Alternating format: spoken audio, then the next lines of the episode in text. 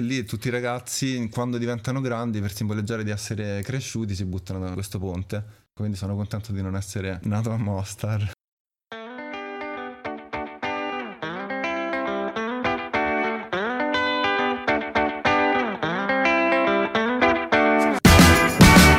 Oh, I go anywhere with you.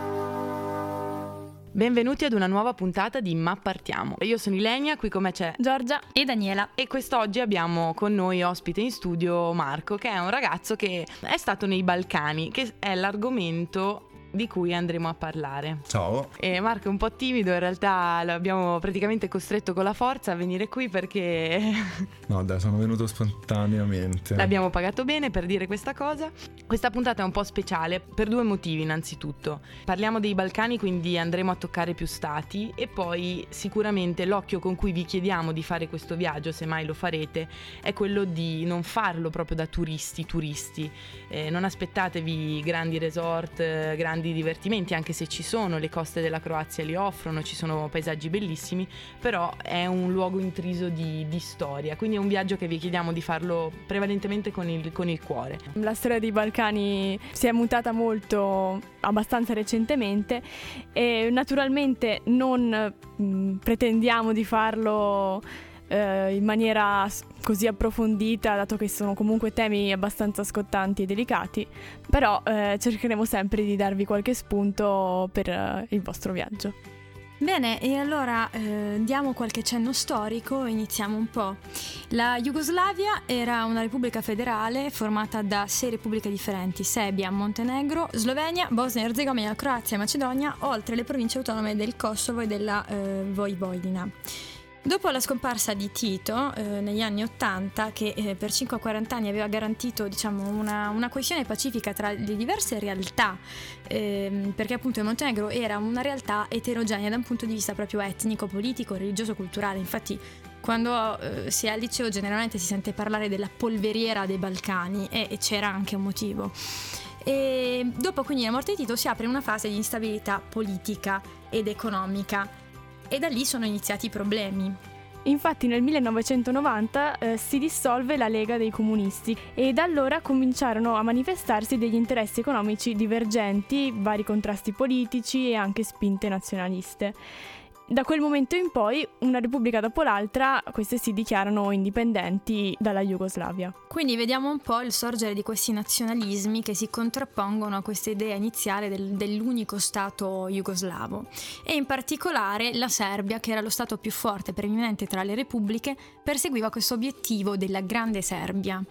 E il primo conflitto avvenne nel 92 e proprio sul fronte clo- croato. E poi successivamente ci fu eh, il conflitto, quello anche più conosciuto tra serbi e bosniaci, dove i serbi hanno risposto ecco, con bombardamenti e pulizie etniche all'indipendenza voluta eh, dai musulmani croati che abitavano diciamo, l'area. Sì, il conflitto poi si conclude nel 95 grazie all'intervento della Nato, stabilendo che la Bosnia è un unico Stato composto però da due verse- diverse entità, la Federazione Musulmano-Croata e una Repubblica Serbo-Bosniaca. Di questo, tra l'altro, nella chiacchierata che ho avuto con Marco prima della, della puntata, me l'aveva confermato, insomma. Volevo aggi- aggiungere una piccolissima cosa che il conflitto in Bosnia è stato un, un po' più complicato perché oltre a combattersi musulmani e croati con, con i serbi c'è stato anche poi lo scontro fra i musulmani e i croati. Purtroppo in Bosnia è complicatissimo perché in realtà parlano tutti la stessa lingua, si può dire che sono non così diversi come, come potrebbero sembrare a prima vista, però semplificando al massimo la differenza è per religioni, quindi quando si parla di ortodossi in genere si intende serbi o serbo-bosniaci, quando parliamo di croati intendiamo i cattolici, quando parliamo di musulmani o bosgnacchi che sono invece quelli che vivono solo in Bosnia.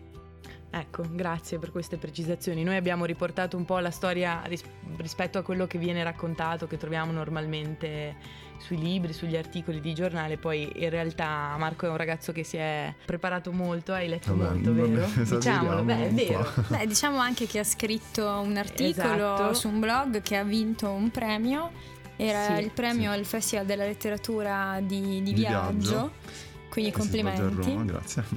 E il pezzo si chiama Chiosco abusivo con vista sul Kosovo, che è veramente molto bello, anche perché, come dicevo a lui prima di venire qui, più che raccontare evoca sensazioni. Non mi guardare Grazie male. Grazie di questa buona pubblicità. Prego, beh, ma è giusto, è vero, molto bravo. Bisogna sostenere scrittori emergenti. Eh. Dopo qualche quindi parentesi storica, anche se approssimativa, entriamo pienamente nell'atmosfera e ascoltiamo una canzone. Ascoltiamo Caso dei Dubbiosa Collective. Caso!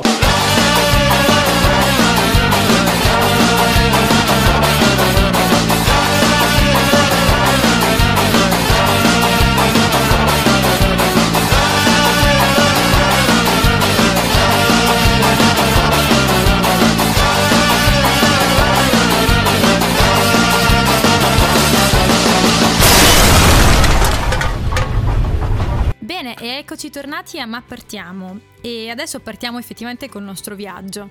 Prima tappa più vicina al confine, eventualmente anche ipotizzando un viaggio partendo da Trieste, passando per la Slovenia, arriviamo in Croazia, ancora paese, diciamo così, dell'Unione Europea, entrato da poco e ci sono delle spiagge bellissime, inutile dirlo, è conosciuta. Eh, la città Dubrovnik con le mura diciamo, della sua città vecchia racchiudono delle strade di marmo luminose, palazzi da raffinate decorazioni architetture veneziane, perché ovviamente la Serenissima è arrivata anche lì e non solo. Consigliamo la vita notturna di Bar, credo si legga. Grazie Marco, io non ce la faccio. E I laghi, anche le calette, questo monastero di Yet e eh, poi una parentesi su Spalato. Spalato è, è un gioiellino, è una città molto particolare. Marco adesso ci spiega il perché. Allora, innanzitutto si trova in una posizione eccezionale sulla costa affacciata su delle isole, quindi dal punto di vista panoramico è molto bello. Tutto il centro storico è compreso dentro il palazzo di Diocleziano, quindi non si vede facilmente ma si riconoscono le mura, vari pezzi di porte, eccetera. Bellissimo, si tratta di un palazzo romano del 304 d.C. Quindi c'è praticamente questo caos architettonico sconvolgente che in realtà poi è un cosmos, è un equilibrio architettonico. Senti come se la tira. Meraviglioso. Beh, fatemelo fare, non c'è roba hipster a questa puntata. Mi sta soffrendo moltissimo. Io invece gongolo da morire. Va bene. Beh, un'altra tappa assolutamente da fare nella zona sono, è quella del Parco Nazionale dei Laghi di eh, Plitvice, eh, così come una passeggiata tra le vie acciottolate nell'incontaminato porto peschereccio di Rovigno. Poi altri luoghi piuttosto famosi anche in Italia sono Pola, Fiume, Spalato di cui abbiamo già parlato e in generale l'Istria e la Dalmazia racchiudono sicuramente luoghi incantevoli. L'entroterra croato però ehm, e le stesse città della costa, se viste con un occhio più attento, raccontano ancora il passaggio della guerra che, di cui abbiamo parlato prima che ha dilaniato questo paese. Ed è proprio della guerra di cui adesso andremo a parlare spostandoci in Bosnia e Herzegovina. Finora vi abbiamo nominato dei luoghi più turistici.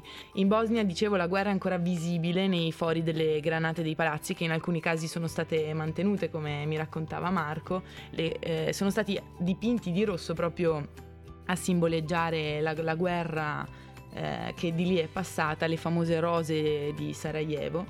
Sarajevo è una città che non è molto occidentale come io erroneamente all'inizio credevo, però è molto viva, anche se talvolta possiamo trovare dei, dei punti decadenti, piena di minareti, caotica, però non ci si può perdere. Eh, anche se io sono sicura che riuscirei a farlo. Ah, non dirlo a me. Eh, si estende lungo infatti una linea che segue il, il fiume. La parte più turistica, antica, è quella ottomana, poi man mano che ci si addentra si nota lo stile asburgico, dove si stagliano le case più moderne o addirittura quelle di stampo ex sovietico. Quindi insomma Marco ci sono queste due anime architettoniche nella città, no? Sì, allora, innanzitutto spezziamo un attimo un mito, nel senso sono posti bellissimi, sembrano magari a parlarne sempre della guerra, uno immagina sempre che ci sia qualcosa di drammatico, invece sono posti innanzitutto molto belli a vedere dove il tempo scorre abbastanza lentamente, la gente è simpatica e molto ospitale. Poi è vero che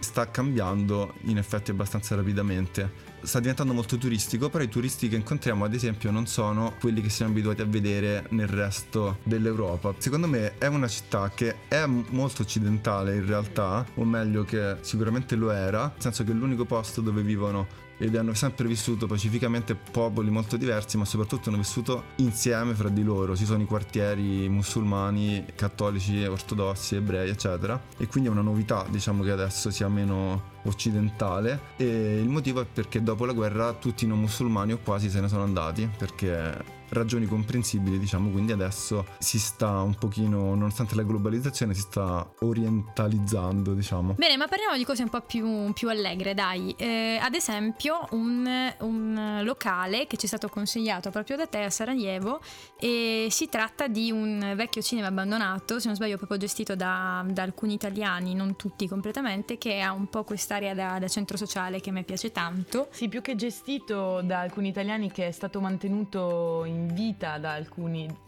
da alcune persone, tra cui un italiano. Non ci Sì, ricordavamo sono- la storia, in realtà, però. Sì, la storia è abbastanza lunga. Prima era un cinema, è, mo- è un posto abbastanza fuori dalle rotte, diciamo, turistiche, quindi bisogna andarselo a cercare, non c'è un'insegna molto particolarmente grande. Era un vecchio cinema che stava a Sarajevo da un bel po' di tempo e durante la guerra era stato distrutto o comunque molto danneggiato e una signora che viveva lì teneva molto che questo posto rinascesse con l'aiuto di alcune persone, fra cui alcuni italiani, l'hanno aiutato a rimetterlo in piedi e quindi adesso è una zona soprattutto un punto d'incontro, cioè una volta a settimana la gente ed è bello vedere che ci sono dai vecchietti ai ragazzini mh, che, che si incontrano, bevono, si beve un sacco nei Balcani, quindi se ci andate dovete abbi- prepararvi. Ma dopo, suonano. arrivati alla sesta puntata, eh, mi sembra che si beva tanto. Sì, no, abbiamo bevuto praticamente ovunque. tutte le mete. Io ho una cirrosi epatica al momento. Quando abbiamo parlato del- della Grecia di Salonicco abbiamo nominato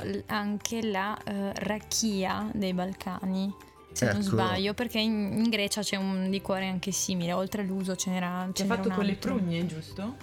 Sì, Eh, e- quella è anche la palinca, se non sbaglio, in, in Grecia. Vabbè. Sì, diciamo che Sì. sono delle presenze che bisogna mettere in conto, insomma, dei compagni di viaggio, desiderati o meno, perché a volte non è facilissimo tirarsi indietro. E in effetti reggono anche parecchio, quindi è, è- è abbastanza difficile stare al gioco, perché una tira l'altra, diciamo. Il fatto che siano musulmani non, non conta assolutamente nulla.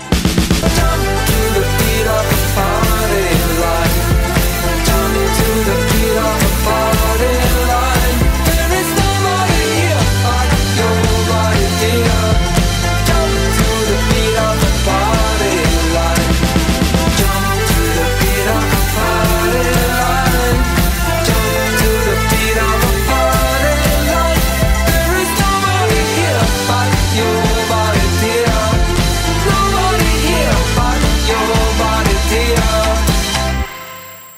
Questa era The Party Line di Belle Sebastian. Siamo sempre a Mapartiamo e siamo sempre in Bosnia. Parliamo adesso di Mostar, una famosa città della Bosnia, soprattutto famosa per il suo ponte sul fiume Neretva. Le acque cristalline di questo fiume permettono addirittura di fare il bagno. Questo ponte simboleggia la convivenza tra musulmani e cattolici. Nel 93 era stato buttato giù dai croati in, eh, in segno proprio di ribellione e di sfida e ricostruito nel 2000 per simboleggiare nuovamente questa Riacquisita esatto, convivenza. esatto. Ehm, un altro posto particolare è Visegrad, un posto praticamente dimenticato da Dio a 100 km da Sarajevo, vicino alla Serbia, e ci si arriva attraverso un percorso tra le montagne, tra le quali scorre anche l'Adrina, il fiume- un fiume molto grande.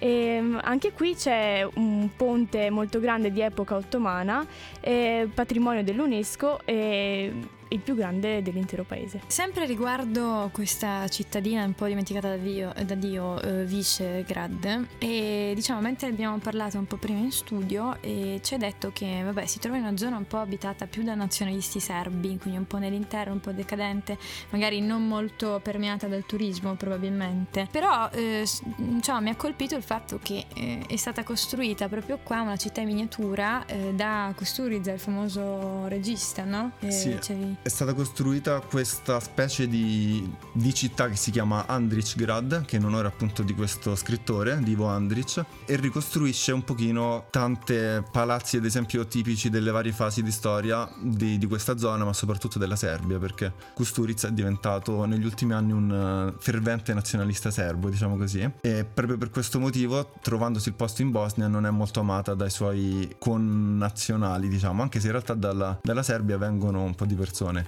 Nella mia esperienza è stato un posto un po' surreale perché sarà ci sono arrivato da Sarajevo ed è, si attraversano delle montagne selvagge con delle stradine veramente minime, poi magari il fatto di esserci andato in maniera un po' rocambolesca, diciamo perché ho fatto autostop in mezzo alla esatto, pioggia. questa era una cosa che volevo che raccontassi. Tornando a Visegrad, i ponti proprio simboleggiano come si può passare da una parte all'altra senza, senza troppa fatica, diciamo.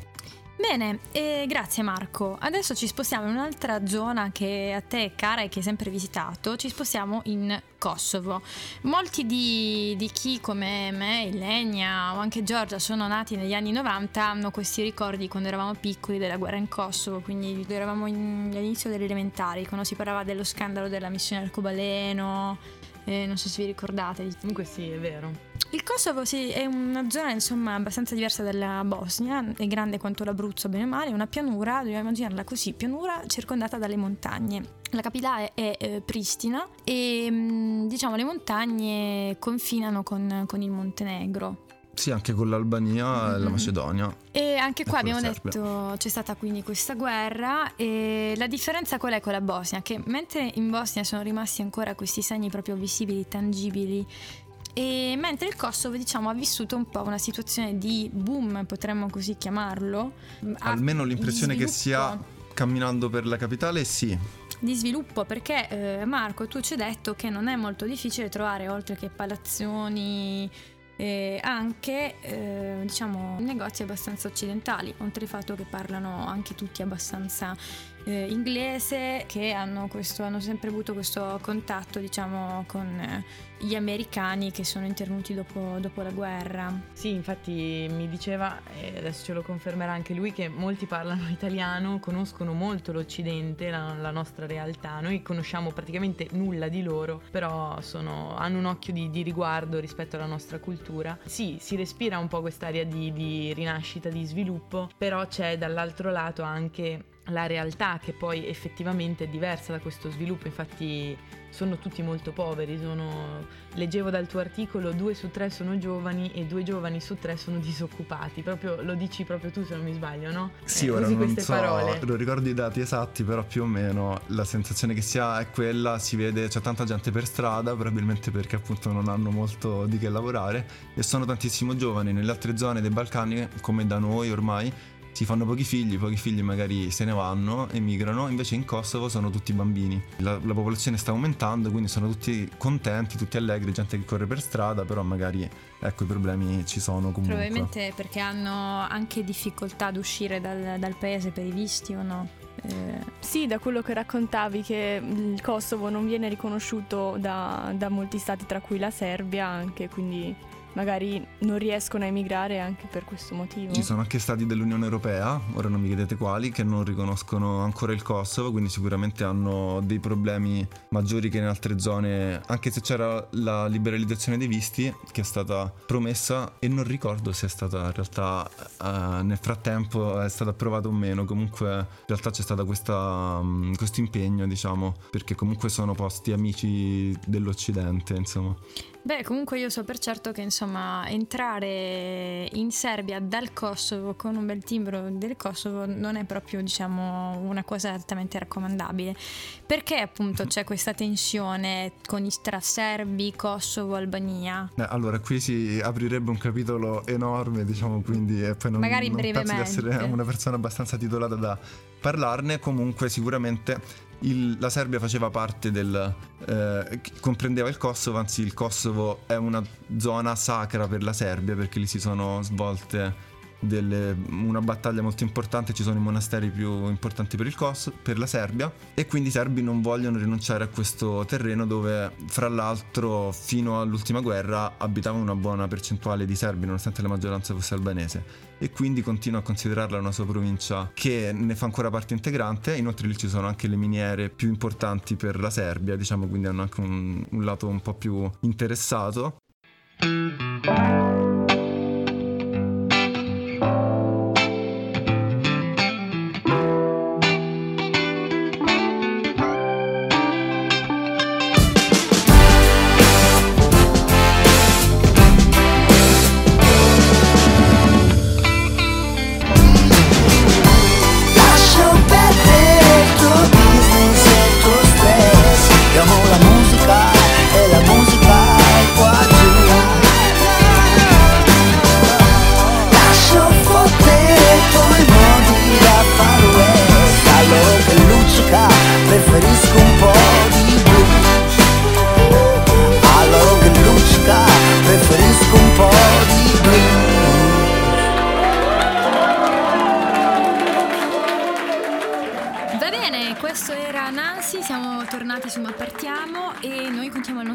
nostro viaggio. Continuiamo a parlare di Balcani occidentali, ci sono veramente troppe cose da dire, noi non abbiamo tempo purtroppo, ma vi daremo solo qualche piccola, ma proprio piccola pillola degli stati che ci rimangono e vediamo quali sono questi stati. Allora, ci spostiamo a Orid, in Macedonia, chiedo su- scusa subito per la pronuncia. Bisogna assolutamente entrare a scoprire gli affreschi mozzafiato, le icone d'oro dai volti severi e solenni e, se potete, scendete dalle mura possenti della fortezza fino ai mosaici delle ville romane. È uno dei posti più speciali, diciamo, della, della Macedonia.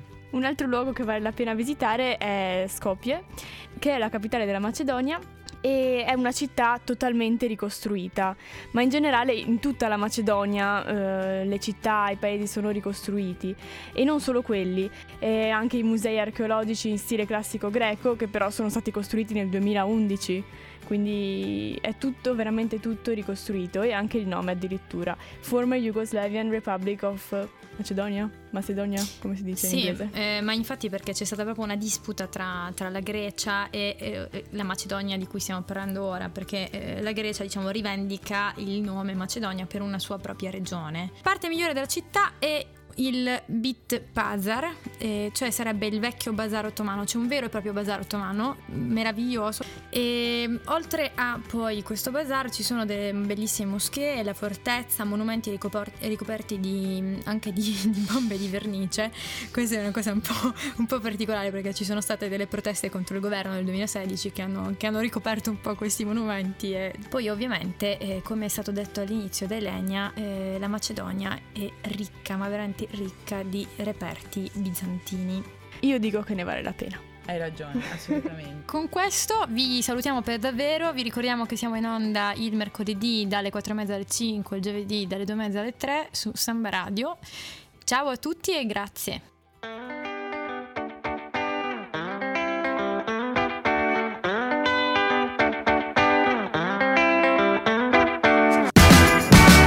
Oh, I go anywhere with you.